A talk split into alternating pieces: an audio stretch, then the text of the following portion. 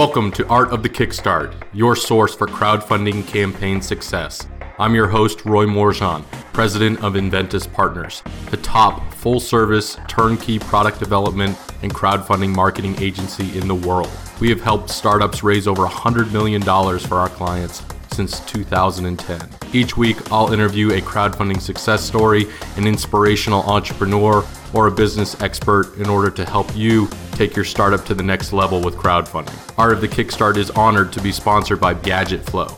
The Gadget Flow is a product discovery platform that helps you discover, save, and buy awesome products. It is the ultimate buyer's guide for luxury gadgets and creative gifts. Now let's get on with the show. Welcome to another special edition of Art of the Kickstart. Today I am talking with the one and only Adrian Solgaard, founder and CEO of Solgaard. Uh, Adrian is a six-time creator on Kickstarter. If you haven't heard from him, you better you better check yourself because he is very innovative, comes up with amazing products, has built an amazing community. His last campaign just finished the Homebase solar boombox ecosystem with over 3,000 backers, over $600,000 raised on this campaign. He's raised millions of dollars on Kickstarter. Ladies and gentlemen, Adrian Solgaard. Thank you. Thank you, sir. Hello. How's it going? It is going, man. It is a pleasure to have you back on the show. Tons of you know feedback and respect from what you've been doing and the the company you've built with the community that's out there on the Kickstarter side. So this product is unique, you know, where the the, the company you've built has kind of been you know built around travel products, and obviously with the uh, the pandemic that's going on, that certainly has had to affect you know overall the uh, the industry itself and the ecosystem of people purchasing products like this. So I'm really interest, interested to hear what inspired you to come up with Homebase and launch this product, which is kind of you know outside of the uh, the normal products that you guys have been launching in the past. Yeah, so uh, being born a kid of two different nationalities and sort of spending most of my life traveling around quite a bit, travel and sort of life on the go has been this quintessential part of my life. So I've, I've kind of those are the problems and the frustrations that I've had. And I've then created solutions to solve those. Then being locked inside of a 425 square foot box with a, a human being who I, I, love very much, but being locked inside of a tiny apartment for a little while during the beginning of lockdown started me thinking about, okay, what are some of the products that we could create that would be able to lend themselves to this and, and still being in line with what we're making? And so, you know, the first product we made was a solar powered and anti theft backpack called LifePack that was really meant to be the mobile office. And uh, this this thought of creating some work life balance and, and having like enjoying your life while you travel, then I started to sort of use that same line of thinking with this whole living at home, working from home, not leaving the apartment. What is some ways that we could create some separation from work life there? And so we made a shelf that mounts to the wall that has built in phone chargers for two phones. So you and your significant other can pop your phones down on this little shelf and both the phones can charge. You get a little bit of screen, you get a little bit of time away from your screen, which is immensely valuable, especially these days when you're pretty much always on. And so I think it kind of just ties in together with this work life balance, working from home, and it's all made from ocean plastic as well. Yeah, so Adrian, you really have created a, a, full ecosystem around you know eco-friendly products. What what what brought that on, and why did why was it important to integrate that into this new innovation? So. Uh, I've never wanted to be bound to a single product category. The first product we made was a backpack. Then we started making suitcases and we made some watches. And I've kind of wanted to make products that can touch people's lives who live a life somewhat similar to me and my friends, which is a life that has a lot of travel, uh, and, and I thought it would make sense to have everything be connected. So that first backpack had a solar powered speaker built into it. And so we wanted to make the home base connect to that speaker in a way. So when you put the speaker onto the home base, the speaker charges itself and it also is further amplified by sitting on that shelf. I'm, i think I'm kind of missing the point of your question a little bit here by, by taking the long winded route to it. But I think it makes sense to develop a collection of products that all connect. So if you buy one product from us, it's not as much of a leap to buy the next product because it's uh, it's connected in some way. It's this ecosystem. So having the products connected from a personal use case level is really important.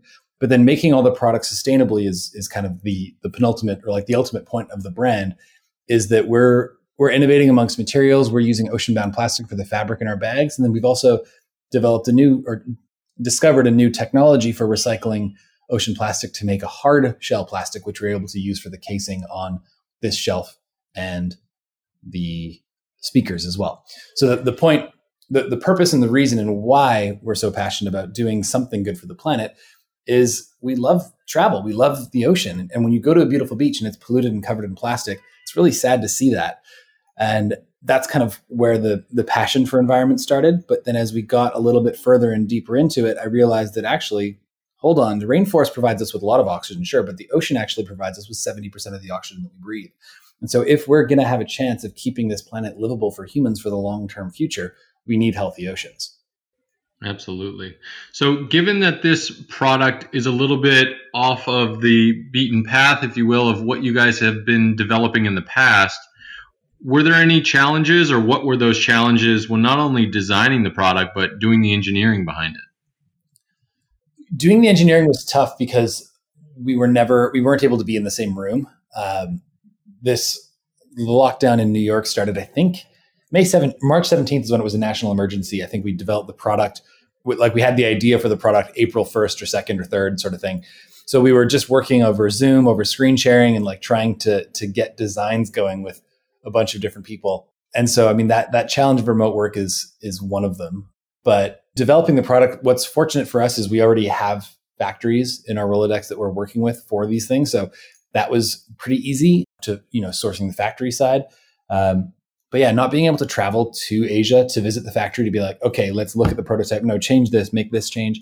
It's a lot easier to do so much of that stuff in person. So talk about when you because again, uh, you know, I think it's helpful for the folks that need that that kick in the butt to bring their product to market. When you were first doing, you know, the first product that you launched out there, how did you go about finding the right factories and beginning those negotiations of getting product samples and those sorts of things to make sure that they were delivering the vision that you had initially? Sure. Uh, the, so the first product that I did was a bike lock, a bicycle lock in 2002, launched it in January 2013. That one, I, I ended up going to a trade show and I, I met somebody I, I seeked out this guy who was making a special type of bicycle part, and I knew that he would know the right factory. So I kind of befriended him and asked him, you know, which some factories were, and he was able to connect me to some factories and good people in Taiwan. I had to restart that process all over again though when launching LifePack in 2016, and with that, actually, it was a bit more modern times than 2012 was as far as the internet goes. I went on Alibaba and I searched five or six different factories making backpacks and I just said, Hey, these look cool. Can you send me some samples? I got samples of all of those products. Did the same thing for speakers, got like three or four different factories to send me samples. Once I kind of had, had checked them out, I went over to China and I just visited 10 factories over five or six days and just picked the factory from there. Alibaba is actually a really great source for finding finding factories. Yeah, no, it certainly is. I mean, it's kind of the uh, the LinkedIn of everything that you could possibly make in the world. yeah, for sure. So, in terms of developing this tech product, what tips would you have for someone in terms of that, you know, similar flow or process to bring their tech innovation to market? I think for developing a tech product, it's important to look at what other people are doing and use shared technologies wherever you can. I think a lot of early inventors or entrepreneurs make the mistake of reinventing the wheel.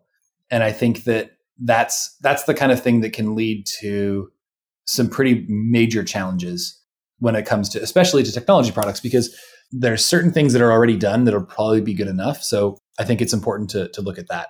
So I could give an example that's not this product, but it's a future product that we're working on launching for next year. Do you want me to give that example? Ooh, I think everyone would love to know what's coming next. A little tease, a little tease.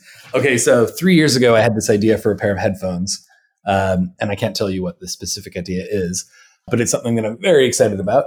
We developed and designed and visited some different headphone factories, and kind of had to put the pro- project on pause. And now we're picking it back up over the last six months, and we're going to be launching these new headphones next year uh, via Kickstarter. So, Roy, we've got to chat about that. All right. if you're listening, Reed. and we initially we were gonna we were working with two we were talking to two different factories and one of them was gonna create everything from scratch the the speaker drivers the the ear cups the every single component of the headphone band from scratch and that was going to be you know a significant cost in in tooling uh, but more so there was going to be a, a, nine or 12 month lag on just making sure everything fits and everything works. Then i kind of i was talking to a friend who, who lives in japan has developed some different uh, tech products and audio products before and he said that's the biggest that's the best way to kill your project is to go brand new for everything. Find somewhere where you can just use an existing ear cup. You're not trying to innovate on the like the squishy part that sits against your ear. That's not your innovation part. So just use that from somebody else. Save some cost on tooling there. Save some co- use existing speakers that you know sound great if that's the, you know, not your advantage and kind of going from there. And he he told me this like, "Hey, there's more there's more headphone startups that have failed in the world than you know." And I said, "Really?" And I, so I looked and there are four or five multi-million dollar Kickstarter campaigns for headphones all of which have not delivered their products. And the ones that have delivered their products are three or four years behind schedule and are, you know, facing significant challenges and having some pretty upset consumers because they've chosen the overly complicated route. I think that the best hack you can do is it's the easier way is to use existing technologies where and when you can and then just focus on what that one piece is that makes your DNA specific or special and go from there. Yeah, no, I think those are really good insights, Adrian. I think, you know, the, the reinventing of the wheel and just the way the world is, I don't think we need more plastics or products out there if, if yeah. we're, you know, creating the new stuff. We got to get this stuff out of the system, but use use what's already created, you know, and evolve it from there. And then, you know, the beautiful thing about Kickstarter and crowdfunding is then getting advice from the crowd itself in terms of making it better, faster, sleeker, better designed or adding additional features after the fact, you know, in terms of V1 when you ship.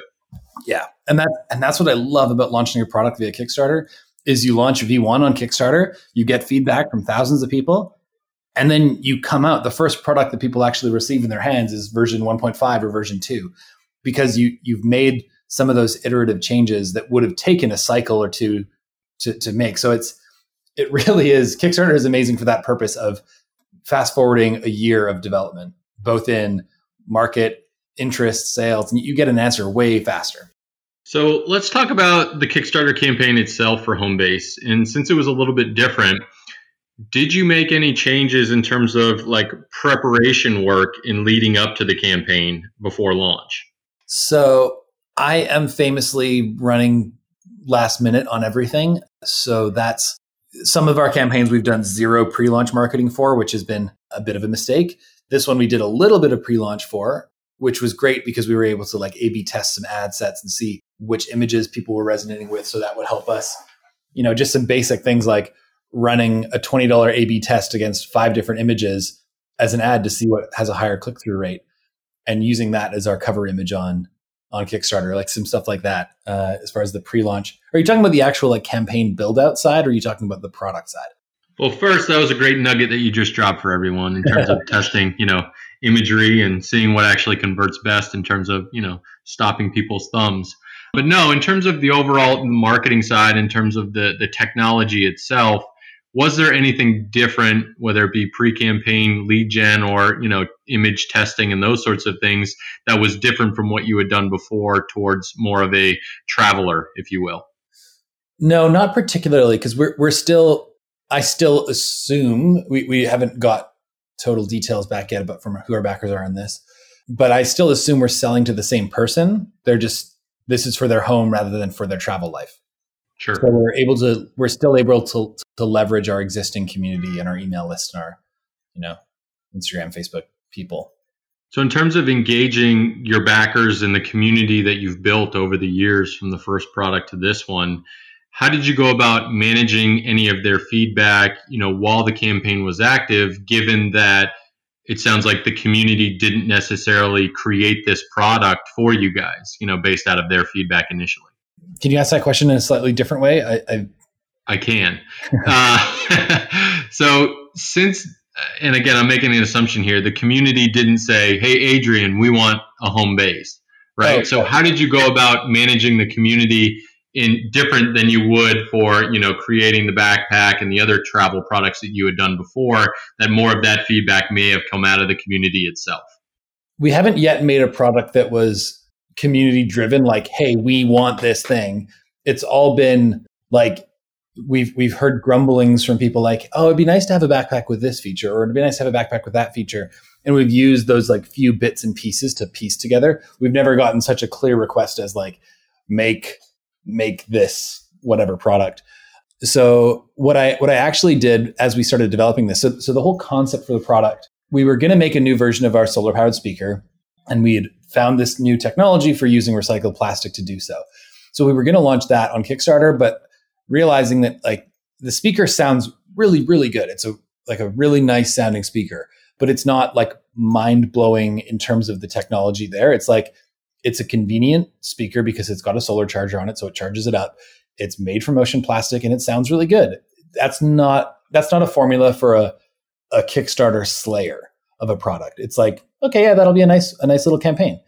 So I was thinking, what can we do to to beef this speaker up and make it something more? So I started thinking about a clip for the wall to make it have better acoustic amplification, and then I realized, like, oh, well, we could actually make it so it charges the device too while amplifying it. Oh, and then we could make it, you know, look really cool. And then it actually fits in your home and it becomes this home decor piece. Oh, and adding wireless charging for your phones, then it like it kind of was built in and of itself. And so then we had this like really weird idea for a product that nobody had asked for. So then what I did was I I ended up I actually called this guy Richie Plunkett. He's a backer of the original bike lock that we launched nice. 2013 and he's backed several of our projects and we're like we're friends on instagram he's a youtube reviewer so i called him up had a facetime chat with him and was like hey so here's this product it's kind of weird but like do you think that the community is going to like this he's like yeah i think that's i think that's pretty cool. That's not a problem that i've ever thought i had but i think that's pretty cool. And then i checked it with a few i did like a gut check with a few other people uh, before we kind of pulled the trigger on like the full prototypes and, and all that stuff. And it was it was very um, gut a very gut driven decision more than it was a data driven decision of like a thousand people said yes do this. It was like okay two or three people think it's a good idea and we do. Okay let's go for it no that's really uh, insightful adrian because you know just going back to the henry ford quote you know if i asked my customers what they wanted they would have said faster horses yeah. right and in this case you're you know you've got a good feel for overall products and product development and design and creating a product that you know potentially, you know, now has thousands of customers on it that hopefully will be a, a continued nice line of business for you guys. Yeah. Yeah. No, and, that, and that's kind of what I hope that we can continue to do is find products for people's problems they don't know that they have. Exactly. And, and creating, so, creating new things. That's what's exciting, right? This I, I got into a Twitter debate with somebody two days ago, and I used that Henry Ford quote actually. And it was it was someone saying like the worst thing in business is to solve a problem that people don't know they have. It's like, well, well, that's where all that's where all innovation comes from. And yep. so what I love about Kickstarter and, and other creators on Kickstarter is that we're making new stuff. We're making cool stuff. Whereas like if you look at any random D2C brand, I'll I'll pick on Warby Parker. I'm wearing Warby Parker glasses right now. They're nice glasses, but they're boring. They're just like, okay, these are these are glasses. You can look at the computer with them. Great. Like they're they're nothing exciting. If you want to make a boring direct consumer business that just does the same old thing that everybody else has done, but you have pretty branding and you go from there. Cool, sure, you could probably make some money doing that, but that's not, you know, going to leave a mark on the world. That's what I love about Kickstarter and the creator community is it's like we're making stuff that could potentially have a pretty big impact on people's lives. Indeed. Well, I'm wearing my Nectar blue light glasses, uh, and you know they they definitely help out, so I can sleep better at night. Nice. this show sponsored by Nectar and Warby Parker. Um, no, but I mean, give give some insight here, uh, Adrian, because you've run six crowdfunding campaigns. You've got a ton of insight over the years of what's changed. So, what one or two things in terms of learnings on this campaign has changed, you know, over the years of running multiple campaigns now? So the first in 2013, I don't know if we ran any advertise like any paid ads. I don't even know what Facebook's paid ads setup was like back then. I think that was pretty much all organic and it was like posting to forums of like Reddit and like that kind of thing. And then the campaigns now nowadays are way more advertising driven as the way to reach the community. So you need to have whether it's deep pockets to, to set it up or a credit card that you're comfortable maxing out in the process. But you need to have some room to to run some ads if you want to have a six figure campaign. So I think that's that's been the biggest change that I've seen, the biggest shift that I've seen. Yeah. What about you? What what changes have you seen over the years? You're you're even way more in touch with the community than I am. Yeah, I mean it, it's been interesting, you know, in terms of one the the innovation side. I think startups, entrepreneurs, companies now are much more polished than they used to be oh, yeah. where they would launch a sloppy prototype up there and people would be like, yeah, cool, I get it. But now you've got to have your stuff together and you've got to have this thing working and pretty much done as well as shipping as soon as possible. You know, I don't think you can get away with shipping a product in a year and expecting to have a multi-million dollar campaign unless your technology is truly groundbreaking. So right, I think right. I'm seeing a lot more companies truly do a lot more homework and pre-campaign prototyping and building than they've ever done before in the past. Yeah, I think that's true for sure. If I like, I, I have the backpack that I used for the Kickstarter campaign, which that one raised six hundred thirteen thousand nine hundred and seventeen dollars from three thousand sixty three backers. It, it's funny how you remember these numbers, and it was, or sorry, three thousand seven hundred and five backers. It looks like a piece of garbage. This this prototype, it, the three D printed zipper ties and the like the sewing job that was done by a local mm-hmm. seamstress in Spain. Like it's it's not a great looking bag, but we were able to, you know, run a very successful campaign with it. I don't think we could run a campaign with that level of product on Kickstarter anymore. And we're and, and I think I agree with you on the timescale thing. So like the headphones that we're working on, they've been in development for three years where we've paid deposits to the factory about two months ago we're probably going to launch it in like March or April of next year, but we'll we'll be launching when they're two months away from shipping, rather than like rather than launching it right now, then, or you know, three years ago when you had the idea, right? Exactly, exactly. Yeah, and, and I so, think a lot of companies are starting to shift towards that, right? They're putting all of the effort and energy in, even though you know they do need the cash, obviously, to write those checks to the factory, but it behooves them to to wait until that thing is as close to ready as possible and can ship very quickly. Yeah. Yeah, I mean, I'm sitting here in my office, Adrian. I've got all of your backpacks. I've got my life pack here. I've got my my hustle bag. I've oh, got my new uh, upcycled backpack, the day pack from the Ocean nice. Plastics. So I'm looking good over here. I'm ready to go. Awesome. so with um, so were there any surprises on this campaign for you? Uh, well, I think I, I, think the one thing that someone who hasn't created a campaign before needs to be aware of is a friend of mine was using the phrase "death by a thousand cuts" that can happen with a Kickstarter campaign. With like, okay, so this campaign just raised six hundred and one thousand dollars. Great. The amount of money that gets that gets bled out in terms of advertising, in terms of the fees to the Kickstarter platform, credit card fees, and then shipping fees are always what tend to bite people, uh, yeah. especially first time creators.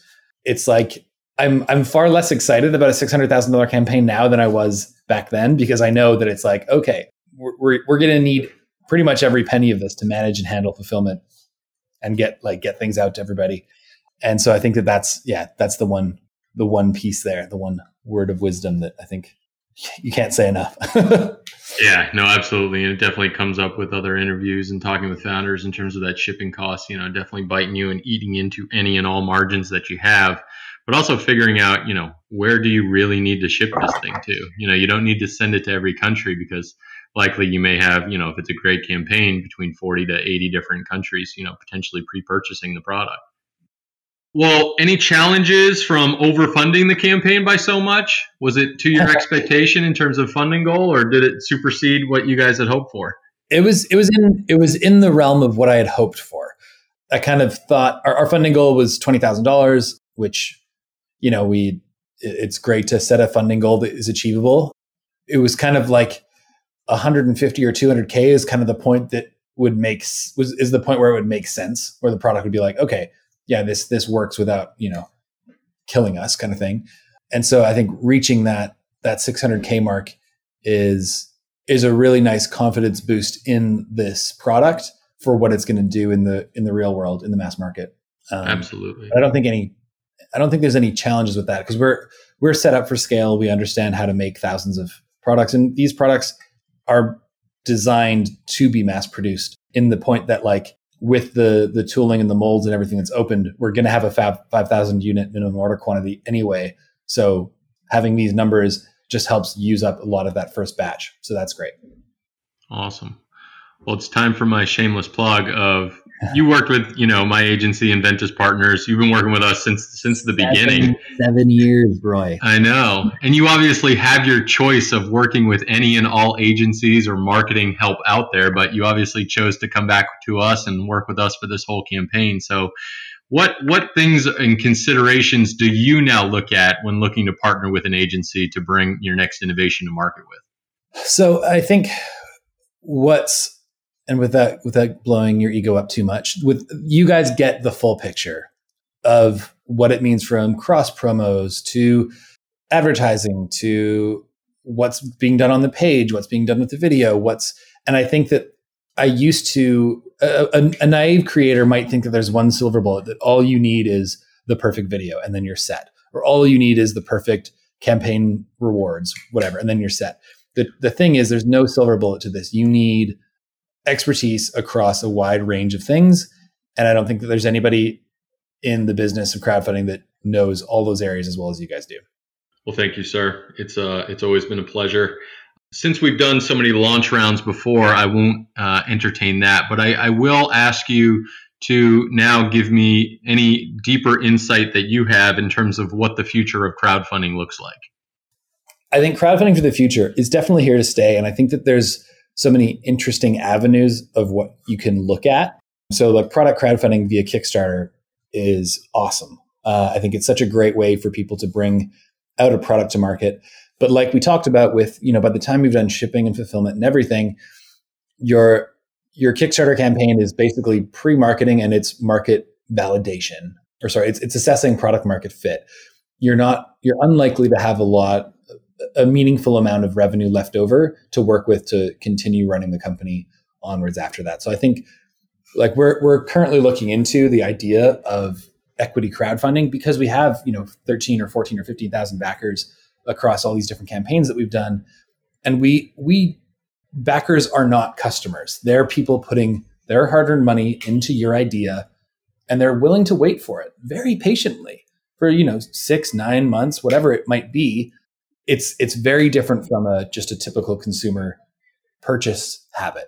And so because we have this community of backers, we're considering doing equity crowdfunding where it's like, okay, they'll put in money that stays in the company for two or three years and then they'll, you know, earn a dividend off of that. And then there's, you know, options on the line. We're, we're looking at that because I think that harnessing the power of the crowd is is super interesting. Because I think if you if you have the ability to communicate what your goals are, I think that yeah, I, I think the future of crowdfunding is just going to be more and more matured from where it is now. And I think it's going to become more and more normalized slowly because there's not a lot of people that are willing to put money into a product and wait six months for it. Most people want everything right now. but I think that for a for a select group of people, it's definitely here to stay, and I think it's only going to get stronger. Yeah, no, I agree. And I think uh, going down the route of equity crowdfunding for you, given your consumer base and community that you've built, is a perfect match because what better thing to deliver amazing products to them and also have them have an opportunity to be an owner, you know, in a very cool startup that they own the product on.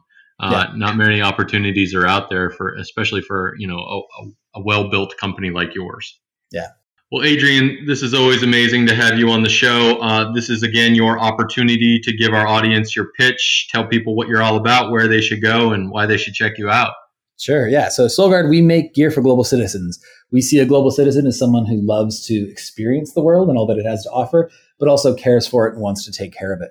So, we make suitcases, backpacks, and now home goods and products for you enhancing and enjoying your life on the go or on the stay.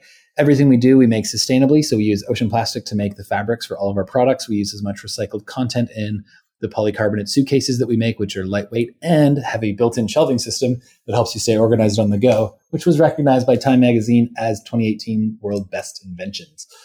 You can check us out at solgaard.co or you can find us on Instagram at solgaard, S O L G A A R D. Solgaard means sun farm in Norwegian, and it's actually the name of where my grandfather was born on a little farm in the south of Norway. Killer. Adrian, this has been amazing. Audience, thanks for tuning in. Make sure to visit artofthekickstart.com for the notes, the transcript, links to all of Adrian's amazing products. And of course, thank you to our crowdfunding podcast sponsors, The Gadget Flow and Product Type. Adrian, thank you so much for coming back on the show and congrats on all of your success, sir. Thanks so much, Roy. Have a great day.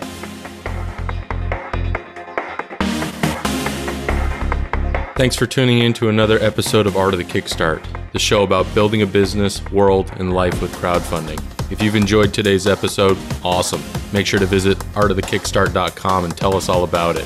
There you'll find additional information about past episodes, our Kickstarter guide to crushing it, and of course, if you love this episode a lot, leave us a review at artofthekickstart.com slash iTunes. It helps more inventors, entrepreneurs, and startups find this show and helps us get better guests to help you build a better business. If you need more hands on crowdfunding strategy advice, please feel free to request a quote on enventyspartners.com. Thanks again for tuning in, and we'll see you again next week.